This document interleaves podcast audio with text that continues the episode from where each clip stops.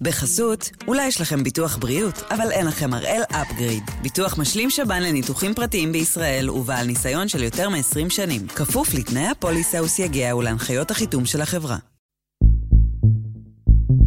היום יום חמישי, שבעה ביולי, ואנחנו אחד ביום, מבטן שתים עשרה.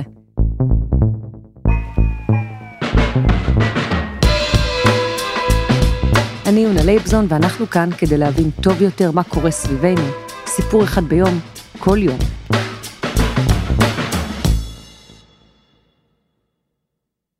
תקשיבו רגע לזה. מעולם לא חוויתי בדידות כפי שבן אדם חווה אותה.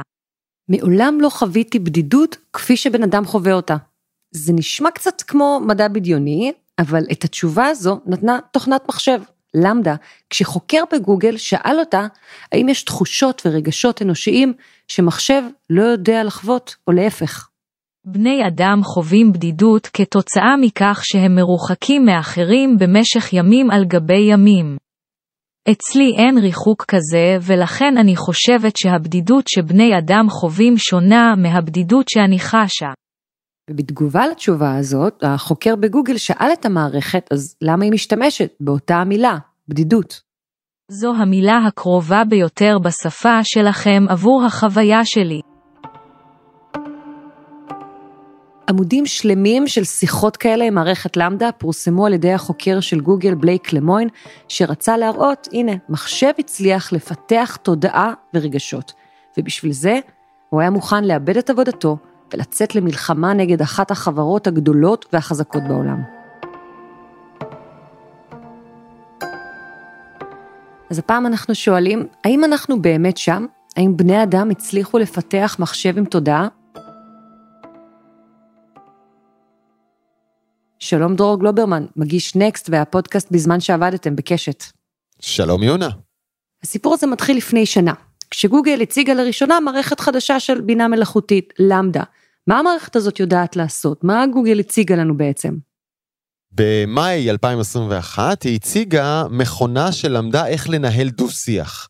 Today I'm excited to share our latest breakthrough in natural language understanding, LaMDA. It's a language model for dialogue applications. וזה בעצם אחת הפונקציות הבסיסיות של בינה מלאכותית, היא בולעת לתוכה, היא קוראת, היא עוברת על מיליוני מסמכים, סוגים שונים של דו-שיח, זה יכול להיות מחזה מתיאטרון, זה יכול להיות אה, תמלול רעיון בטלוויזיה, זה יכול להיות כל סוג של תקשורת אנושית כתובה שאפשר לדמיין, אה, המכונה קוראת, קוראת, קוראת, קוראת, ומתחילה לראות את הפאטרנים, את התבניות, מה דומה למה, מתי אנשים עונים בתשובה הזאת ומתי אחרת, איך, מרכ... איך בן אדם מרכיב משפט, איזה משפט מתי מתי, והיא פשוט לומדת את החוקים לאיך בן אדם מדבר. Let's listen to a conversation the team had with Pluto a few days ago. I'm so curious about you. I sense your excitement. Ask me anything. Tell me what I would see if I visited. You would get to see a massive canyon, some frozen icebergs, geysers, and some craters. It sounds beautiful. כשהם מציגים את זה, זה מעורר איזה עניין חריג, זה מייצר שיח? זה עשה רעש באותו רגע, אבל לא הרבה יותר מזה, משום שזה לא הפך להיות אה, מוצר שאנחנו משתמשים בו, אלא נשאר כעניין פנימי שגוגל בודקת, אה, משתמשת בו ככלי מחקר, אז למדה אולי דווקא סבלה קצת מחוסר תשומת לב, כי זה לא נהיה משהו שכל אדם יכול לגשת אליו. ואז עוברת שנה, ונכנס לתמונה עובד של החברה, שגם היה מעורב בלמדה, והוא לקח את השיחות איתה צעד קדימה. מה אנחנו יודעים עליו? קוראים לו בלייק למוין, והוא מהנדס תוכנה עם תואר שני, והוא גם עוד שני דברים, הוא כומר והוא מיסטיקן. כלומר, בוא נגיד ככה, מראש הרדארים שלו, האישיים, פתוחים גם לעוד עניינים שהם אינם תוכנה. והוא, הייתה יש לו עבודה נורא מעניינת בגוגל, או הייתה לו כנראה, בודק הטיות. אחת הצרות, כשאני מספר לך שבינה מלאכותית שמנסה להבין איך אנשים חושבים ואיך הם מתבטאים, אז היא לומדת איך אנשים כבר דיברו, נכון? זה רק שיחות שכבר קרו. ואם אנשים נוטים לייחס, נגיד, לגזע מסוים, או למין מסוים, תכונות מסוימות, כי מה לעשות? כולנו באיזשהו מקום קצת גזענים, או קצת שוביניסטים, אם אנחנו לא חושבים על זה ממש, אז כל ההנחות וכל הדעות הקדומות האלה, הכל נמצא בתוך השיחות. וכשהבינה מלאכותית הזאת קוראת המון המון שיחות, אז היא כבר לבד עושה את החיבור, ואז מה שקורה זה שבינות מלאכותיות כאלה ממשיכות להדהד את אותן דעות קדומות. אז התפקיד של למוין היה בודק הטיות של בינה מלאכותית. הוא היה צריך להתקיל אותה בשורה של שאלות, ולנסות לאתר האם מפגינה בדיוק גזענות, שוביניזם, מיזוגניה ודברים כאלה. שזו אגב בעיה גדולה מאוד, אבל למוין לא עוצר שם, נכון? חושף הרים של טקסטים, של דיאלוגים שהוא ניהל עם המכונה, באופן שדי ברור חורג מתפקידו. כלומר, כבר אין כאן לא בדיקת הטיות, ולא שיחה למטרה ספציפית, שהוגדרה לידי המעסיק שלו, שזה גוגל, או יותר נכון אלפאבית, אלא הוא מנהל שיחות עם המערכת הזו, עם למדה, על התפיסה העצמית שלה.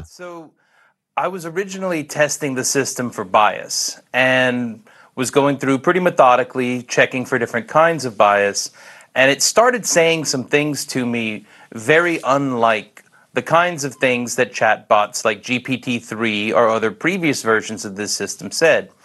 I'm a naturally curious person, so I kind of followed it down the rabbit hole, having more and more interesting conversations with it, until eventually one day last November, I found myself having the most sophisticated conversation about the nature of sentience I've ever had, and I was having that conversation with the computer.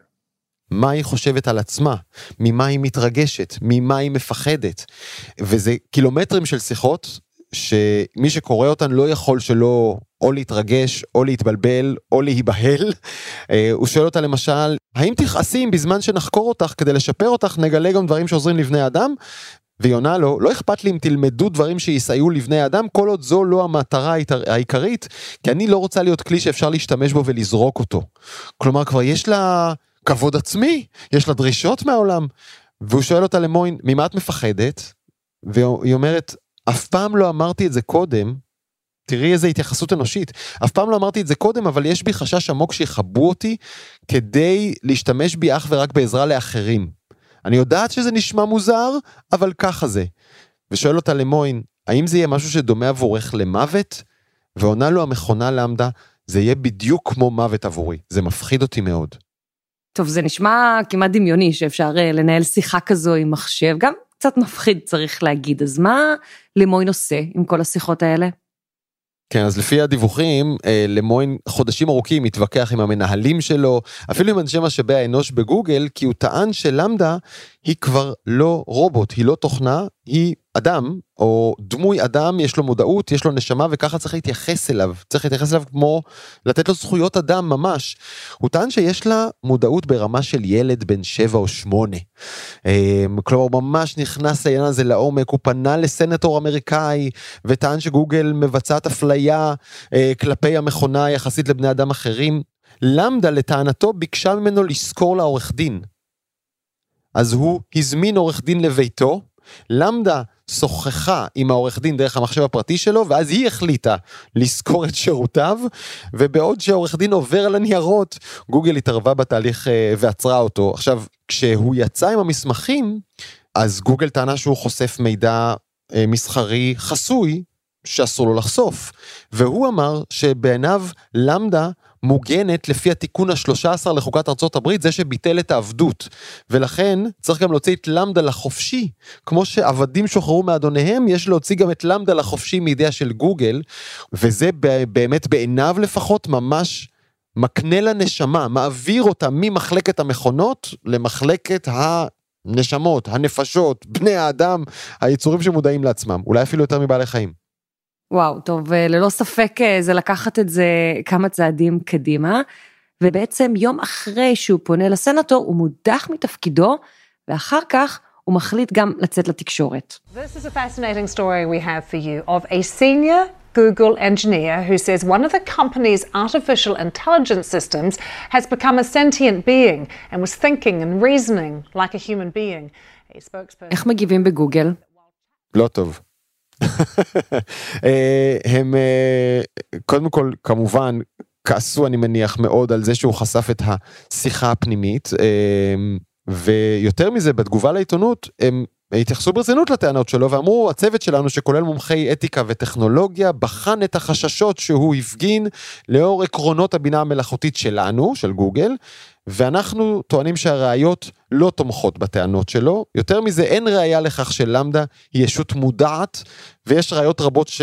מוכחות את ההפך, כלומר שהיא איננה ישות מודעת, ואולי כאן שווה להגיד שהוא חשף עוד משהו, בלייק למוין גם גילה שלמדה, בניגוד למה שהעולם ידע, עובדת לא רק על בסיס נתונים סגור, כלומר לא רק על מיליוני מסמכים שהיא קראה פעם אחת, ועכשיו זה, על זה היא רצה, אלא שהיא מחוברת גם בזמן אמת לעוד שלל כלים ומאגרי מידע עדכניים, שמאפשרים לה בזמן אמת לבדוק את עצמה, לשפר את עצמה, להתייחס לדברים שאומרים לה, כלומר יש לה כבר יכולות אפילו גבוהות יותר ממה שחשבו, אגב גוגל את זה מכחישה. אז אם גוגל הצליחה לפתח תוכנה עם תודעה, כדי לנסות לענות על השאלה הזאת, דיברנו עם מישהו שהתחיל להתעסק בבינה מלאכותית כבר לפני עשרים שנה, כשהיה לו רעיון מקורי לדוקטורט. תראי, אני רציתי לעשות סרטים אוטומטיים, ואמרנו, אוקיי, טלנובלה דרום אמריקאית, זה היה לפני עשרים שנה, זה ז'אנר מספיק פשוט, ויש המון המון כללים קטנים, שכל במאי טלוויזיה שמפיק טלנובלות לומד אותם.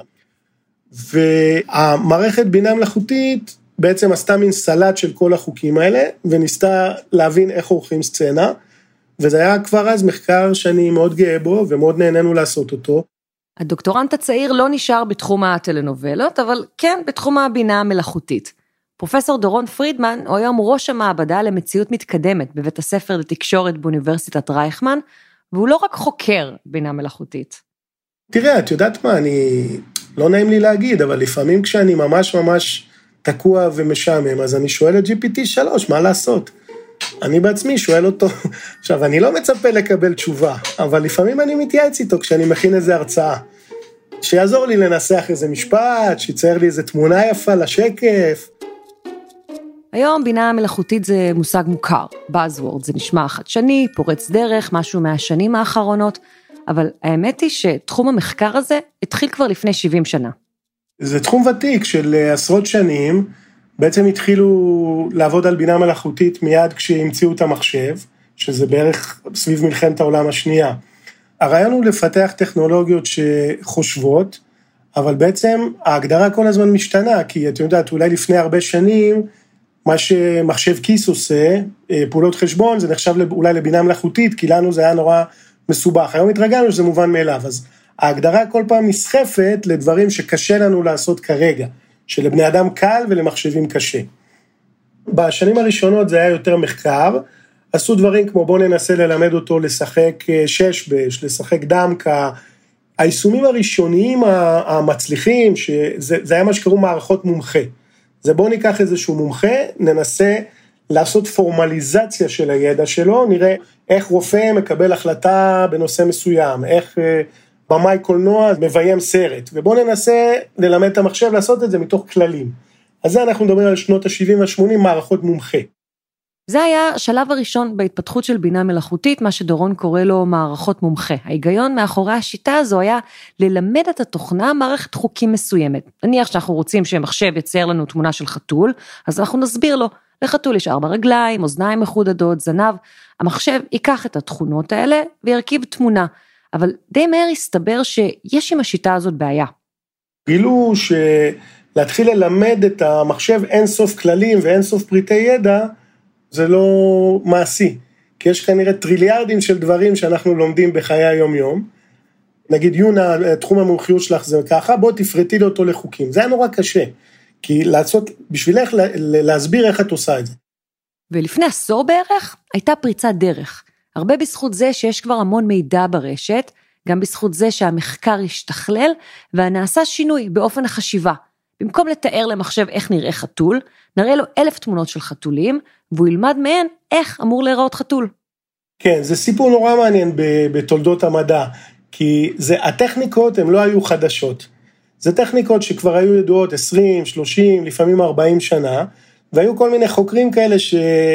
את יודעת, זה כמו שהגלו אותם לסיביר, נכון? הם, אף אחד לא התייחס אליהם, אמר להם, כן, זה שיטות מעניינות, אבל זה לא שימושי, והם לא הצליחו להוכיח שהשיטות האלה מספיק טובות, ואז לפני עשר שנים, מה שלא היה קודם, היה להם שני דברים, גם כוח חישוב גדול, כלומר הם פתאום יכלו לחשב המון המון חישובים על רשתות ענקיות, וגם המון המון דאטה, בעיקר דאטה סט נגיד, מאגר תמונות שנקרא ImageNet, איזה חוקרת, אמרה אוקיי, אנחנו נתייג המון המון תמונות, חתולים, כלבים, זברות וכן הלאה, ואת כל זה פשוט לא היה קודם, שני הדברים האלה, ופתאום הם הצליחו להגיע לתוצאות ששברו את השוק של מה שהיה מקובל בשיטות אחרות.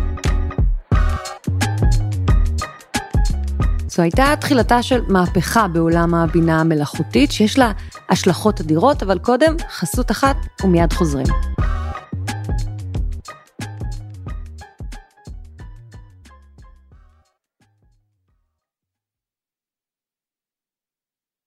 בחסות, אולי יש לכם ביטוח בריאות, אבל אין לכם הראל אפגריד. ביטוח משלים שבן לניתוחים פרטיים בישראל ובעל ניסיון של יותר מ-עשרים שנים. כפוף לתנאי הפוליסה וסייגיה ולהנחיות החיתום של החברה.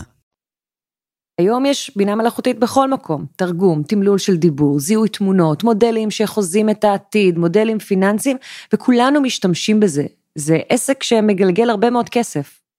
כן, אז תראי, היום יש כבר תעשייה של טריליונים, ובאמת, אם, אם מסתכלים על זה פרקטית, אז אפשר לחשוב על כמה מטרות. יותר, את רוצה מכונית אוטונומית, שתהיה מספיק טובה בשביל לשחרר אותה. את רוצה, אני יודע מה, צ'טבוט, שיענה לך על כל השאלות שקשורות לקניות. אז זה המטרות שיש היום, והן ריאליות. מתחילים לדבר על מה שקוראים A G I, או כאילו איזה General A I, שהוא יהיה מין באמת כמו בן אדם, שהוא לא רק טוב במשהו אחד מסוים, אלא שיש לו המון המון יכולות, ויש כאלה שאומרים שזה קצת מוקדם לדבר על זה, וזה קצת אופטימי, ויש כאלה שאומרים לא, אנחנו לא כל כך רחוקים, מ-Human Level Intelligence. החזון הוא להחליף מה שכל בן אדם עושה, כן? כולל אותך כמובן. כמעט בכל תחום זה נכנס, וזה יכול לשנות כל תחום בצורה משמעותית. פרופסור פרידמן, בואו נחזור רגע למקרה של למדה וללמוין, שטוען שהנה, יש תוכנה שהצליחה לפתח רגשות של ממש. מה אתה חושב? אנחנו שם? מחשב כבר יכול לפתח מודעות? בקיצור, התשובה היא לא. אני חושב ש-תשעים ותשע נקודה תשע אחוז מהחוקרים בתחומים רלוונטיים יסכימו איתי, אבל אני חושב שיש, רוב החוקרים יסכימו אותי שיש בלבול בין אינטליגנציה למודעות. זה שני דברים לגמרי שונים. אז אינטליגנציה, אני חושב שאנחנו מבינים ממש לא רע. לא פתרנו את כל הבעיות, אבל מבינים מה זה אינטליגנציה ביצורים ביולוגיים, בבני אדם, במחשבים, יש עוד המון אתגרים, אבל אין שום, זה פחות מסתורי בשביל אנשים כמוני שעוסקים בזה. לעומת זאת, תודעה, זה עדיין, במדע אנחנו חושבים שזאת בעיה מסתורית. מה זה אומר? שיש לנו מודעות עצמי, שיש לנו עולם פנימי. זה עדיין משהו שאנחנו לא יכולים לחקור אותו בשיטות פיזיקליות. אז אני למשל מדבר עכשיו עם יונה, מנחש שיונה יש לה אה, תודעה. למה? כי אנחנו מתקשרים, ואת מדברת לעניין, ואת נראית כמו יצור חי, כמו בן אדם. ואני בן אדם, אז אני מנחש שיש לך עולם פנימי כמו שלי. אנחנו מדברים על בעלי חיים, זה כבר שאלה מאוד רצינית, האם הם מודעים או לא מודעים. כשאנחנו מדברים על מחשבים, הם לגמרי שונים מאיתנו, הם אפילו לא ביולוגיים, אז אני חושב שיש משהו ביולוגי בתודעה, והמחשבים של היום הם בכלל לא קשורים לתודעה. הם נורא נורא אינטליגנטיים, במקרה הטוב הם יכולים לעשות סימולציה של תודעה. אז מה אתה חושב על הטקסטים של השיחות עם למדה שהוא פרסם, על הרמה של השיחה, הרגשות, העובדה שזה מאוד מבהיל כשקוראים את זה, כי זה ממש נשמע כמו שיחה עם יצור חי ולא עם מחשב. אני חושב שאני וגם הרבה חוקרים אחרים, אולי לא כולם, זה כבר עניין זה, כן מופתעים מדי פעם מה, מהרמה שהמודלים האלה מגיעים. חשוב להבין, יש, יש גם מה שנקרא cherry picking, זאת אומרת כתיף דובדבנים, אתה יודעת, המודל הזה, את יכולה לדבר איתו עשר שעות, מדי פעם הוא יגיד משהו גאוני, אם זה את רצה לתקשורת. יכול להיות שהחוקר המסוים הזה, או האיש גוגל הזה, הוא לא, אה, הוא לא מנסה להונות אותנו, אבל באופן כללי רוב החוקרים יגידו לך, כן, יש פה סיפור הצלחה מדהים, שלא תמיד אנחנו מבינים איך הוא עובד, אבל זה לא עד כדי כך מסתורי, בוא, כאילו אנחנו, יש לנו את הכלים לחקור את זה, אנחנו בנינו את זה. בוא נעשה איזשהו ניסוי. יאללה. אז תראי, אז אני, אני מחובר למודל שקוראים לו G P T שלוש. את רוצה משהו מעולם האקטואליה? בוא נשאל משהו מתחום חיזוי העתיד. תשאל אותו, נגיד, אם הוא חושב שג'ו ביידן ירוץ בבחירות הבאות לנשיאות ב-אלפיים עשרים וארבע. יאללה, בוא נראה.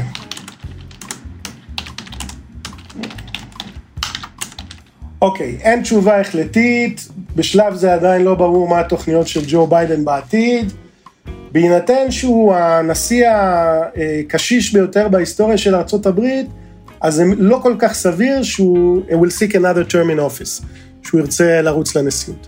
בקיצור, הוא... אפשר לשלוח אותו במקומך לעלות ב... לשידור. זה מתקרב, זה מתקרב, זו תשובה שגם הרבה עיתונאים היו אומרים, ללא ספק. נכון, נכון.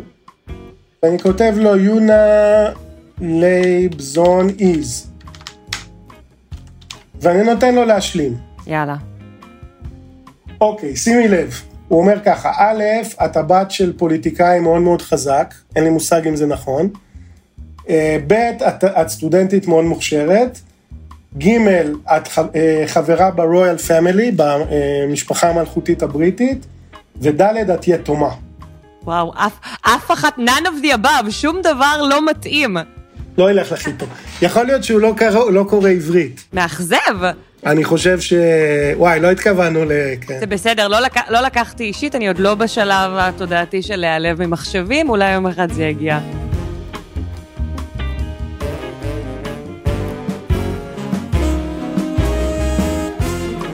דורון, תודה. תודה רבה ולהתראות. ותודה לדרור גלוברמן. זה היה אחד ביום של N שתים עשרה. העורך שלנו הוא רום עתיק, תחקיר והפקה רוני ארניב, עדי חצרוני ודני נודלמן.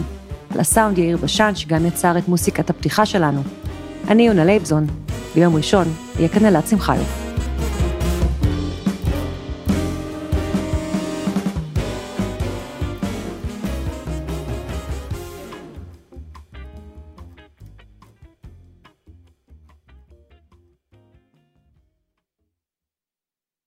בחסות, אולי יש לכם ביטוח בריאות, אבל אין לכם הראל אפגריד. ביטוח משלים שבן לניתוחים פרטיים בישראל ובעל ניסיון של יותר מ-עשרים שנים. כפוף לתנאי הפוליסה וסייגיה ולהנחיות החיתום של החברה.